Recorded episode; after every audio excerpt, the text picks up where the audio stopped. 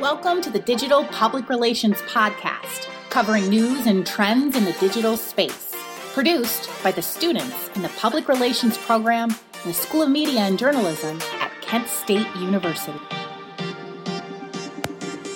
Hi, I'm Andrew, and this is the Digital PR Podcast, and I'm one of the co hosts for today, along with Griffin White. I'm Ray Bakari. Yeah, and today we're actually going to be talking about um, uh, public relations as related to music and musicians. Uh, really, over the last decade, we've had a lot of really good and bad examples of digital public relations, and we're just going to chat about some of those cases today, and then um, talk about how this is these trends are still happening uh, now, especially during the pandemic. Uh, Ray, what are your thoughts, kind of, on a current a trend that's happened with the last 10 years. Right andrew. So yeah one of the one of the trends that i came up with is the mannequin challenge. Uh, mannequin challenge was a viral video trend in 2016 uh, where people remained frozen like mannequins and then uh, while the camera moved through the crowd. Uh, there was no song associated with it. So the uh, marketing uh, agency behind the song its name, its name, its Interscope and Pizza Slime recognized that the Mannequin Challenge was trending, and then they decided to associate the song with it. Uh, and then they just surprised the people on social media, especially high schoolers, uh, with the challenge. And they asked a couple of celebrities and uh, influencers on social media to do their own Mannequin Challenge and publish it in social media, uh, starting on uh, Instagram. And it's something that really uh, surprises the whole world, and people like uh, again, especially high schoolers, start doing their own mannequin challenge, uh, uh connected with the with the hashtag mannequin challenge, and yeah, everybody just started doing. I did my own, so I, I, but I, I, wasn't a high schooler at that time. I was I was I, I already graduated from high school, but yeah, I did my own. what do you guys think of it? Yeah, I mean, for me, I remember seeing that just kind of evolve out of seemingly nothing. At the time, I really didn't know the song or the challenge, but I was actually just starting to work in higher education at that time. So a lot of after it kind of went through high schools, it kind of started uh, creeping into theaters and musicians, and other people started doing it. Um, I believe actually there was a few challenges that did really well here from students at Kent State. Um, but it was really interesting to watch. You know, um, I'm really fascinated by the fact that they that company grabbed onto that trend and was able to kind of hijack it and really bring it help bring that musician uh, and that song right. more out in the open. Right. What about you griffin? I think both what you guys said are correct. What happened here basically was you took a trend that was gaining a lot of traction and with the addition of an up and coming artist who at the time made an incredibly popular song those two things kind of collided together and sort of produced something that was bigger than both of them individually. It was able to propel both the challenge, the artist, and the song to a whole nother height that I guess nobody really saw coming. I mean, how can you see something like that right, coming? Yeah. And yeah. I guess the three takeaways for us, like uh, as a PR people, is that recognizing and understanding uh, current and previous viral trends. So we really have to understand and like recognize these trends so we can take advantage of them.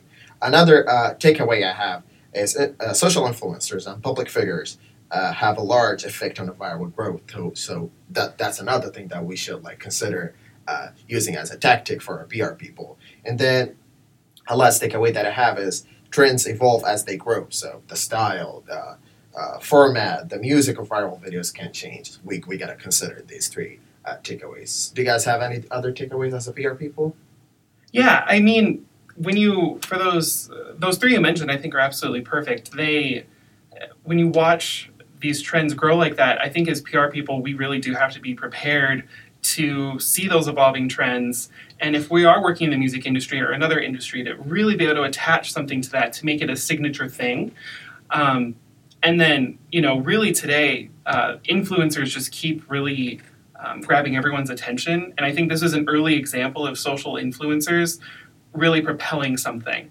Right. Um, and I think as PR people, I mean, so many uh, PR people are actually putting money behind uh, influencers and really trying to work with them to uh, create these new this new marketing way, this new right. way of marketing, and, and they're they're making money back, right? Yeah, like they're putting money and they're getting money, so it's it's two way beneficial for for the company, for the PR person, and then for the client or Mhm. for the for whoever sing the song, right?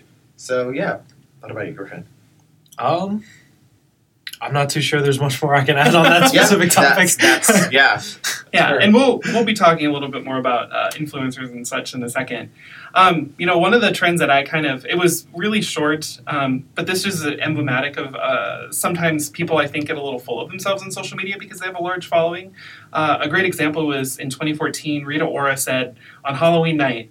Uh, if this gets 100,000 retweets, I'll release my new song on Monday. Oh really? Yeah, it it got three thousand tweets over the weekend. She ended up deleting it and saying, "Oh, I was hacked. I was hacked. I Yep. didn't mean it." Fact. Um, I vaguely remember this, but when doing research, I was like, "This is just perfect," because I think one of the big takeaways from that is that we just can't become full of ourselves. I don't know if it was a PR person behind that or if Rita Ora just kind of went off on her own and did it, but you know, we can't become too full of ourselves. Just because we have a following doesn't mean that we're going to get a viral trend Right. going. Right. Um, I mean, she had four million followers at that point. So Right. I think that's really the thing. If you want to achieve virality, I think looking back at the Black Beatles and the Mannequin Challenge, there was some planning there. There was care and consideration. So it's about to the how it did it. planning. Plan for something. Yeah. Do the planning. Okay. Kind of Yeah. seemed a little bit lazy on her part, just to be like, as long as you guys engage with this tweet, like this is gonna happen. But like, you're not giving them really anything to engage with besides the idea of like, oh, I'm gonna drop a new song if we hit this like milestone. Like that isn't enough of an incentive for her four million fans to engage. And who knows? Maybe she was hacked. I doubt it, but maybe that was Exactly. at what happened. Who knows? Um, but the way that she tried to approach that, I don't think really captured what made the other examples of this so successful. Exactly. Yeah, and plus the the timing of it on a what is probably a pretty big holiday for a lot of her audience, which is probably more teenagers and twenty somethings at that time. They're out doing Halloween things. you know, I mean, they're out doing Kent State Halloween. Um, yeah, they're not going to be sitting there wrapped up in Twitter that night necessarily Yeah. looking to retweet someone's tweet. So I think that also just is the timing element of virality, kind of going, mm, that didn't work. Um, you know, but on the other end, there was another kind of successful things to talk about. You know, Marshmello. Yeah, um, uh, the kind of marketing I think is what set him apart, really, as opposed to like a lot of his other um, contemporaries that are DJs. Like the only people off the cuff that I can think of who have emulated success like his through his marketing would be like Deadmau5 or Daft Punk, the other Mhm. two helmeted iconic artists who have found a lot of mainstream success in the past years. And I think like a lot of the reason for that success is people because there isn't like a human face attached to it a lot of other people are able to impress themselves like up into their brand and be like i could see like a little bit of myself in that. It isn't as human but that definitely plays to the strength of adding to the market boom for them at least. It doesn't work with everyone. There's a bunch of other helmeted uh, crusaders out there turning tables but not uh, it's clear that that doesn't happen too often and when it does happen it is a truly special event because i i mean all of those artists are legacy artists at this point. I don't see them going i mean we're, we're, besides daft punk uh, Yeah. rest in peace but they're still going to be one of the most like iconic electronic music artists around and the marketing is a really big reason for that Yeah, I think it's it's really interesting that he kind of has this this character and this mystique. He'll pop up and you just know who he is. He's in music videos. There was a recent one that he was just in with a bunch of influencers uh, over the pandemic. I honestly don't remember which one, but I just remember seeing him throughout the pandemic, just continuously popping up in different media in different formats. Um, whether it's actually him or not, I'm not sure. Sometimes it could be someone else, but it's just really interesting to see how he's been able to, even throughout the pandemic, uh, continue to make appearances. Um, you know, it was him who did the Fortnite concert, right? yeah he kind of set himself up for like surviving staying relevant and maintaining that relevancy through the pandemic because he was marshmello in particular was someone who wasn't afraid of branching outside of his domain he would actively participate in like like gaming competitions like gaming concerts even he would get up on stage play with like prominent influence, influencers like ninja he wasn't someone who was afraid to stay in his corner and i think especially in these times that has added to his success and his longevity and i'm I'm pretty sure everyone is in agreement that they're excited to see what he comes up with next, regardless of Yeah. music or anything else. And I guess one of the other things that really surprised me about Marshmello is the uh, him becoming so famous and like iconic in a short short period of time. Like Yeah. in 2017, he was a uh, ranked the eighth highest uh, paid DJ around the world. So Mhm. that that really surprised me. Uh, the short period of time that made him so famous and iconic. Yeah, yeah, definitely. I mean, you know, in talking a little bit more about uh, how uh, artists have been able to take advantage and really uh, use some of these digital tools during the pandemic is really fascinating.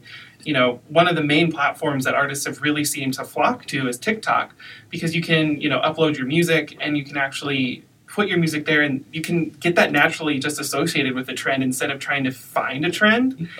Your music can actually become attached because someone likes a cool section of your lyrics. I mean, up to 60 seconds, but a lot of the most Right. famous ones are much shorter 15, 20 second clips of people doing a challenge with a particular song.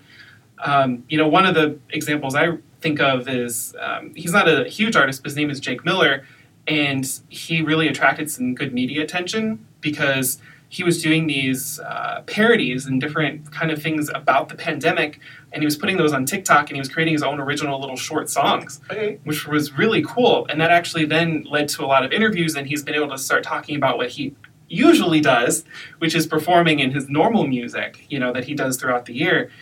Um, you know, so it kind of he's sort of started to be he's always kind of been a little bit of influencer, but it's starting to show that musicians are also influencers. Going back to what we already Right. Talked right. about is the fact that you know Rita Ora has four million, but her influence wasn't that great. But a lot of these artists now with these tools like TikTok are able to kind of take advantage of of uh, of this digital landscape and really be uh, Yeah. promoters of themselves. And I really like your statement saying that artists can be influencers too. That's that's something true.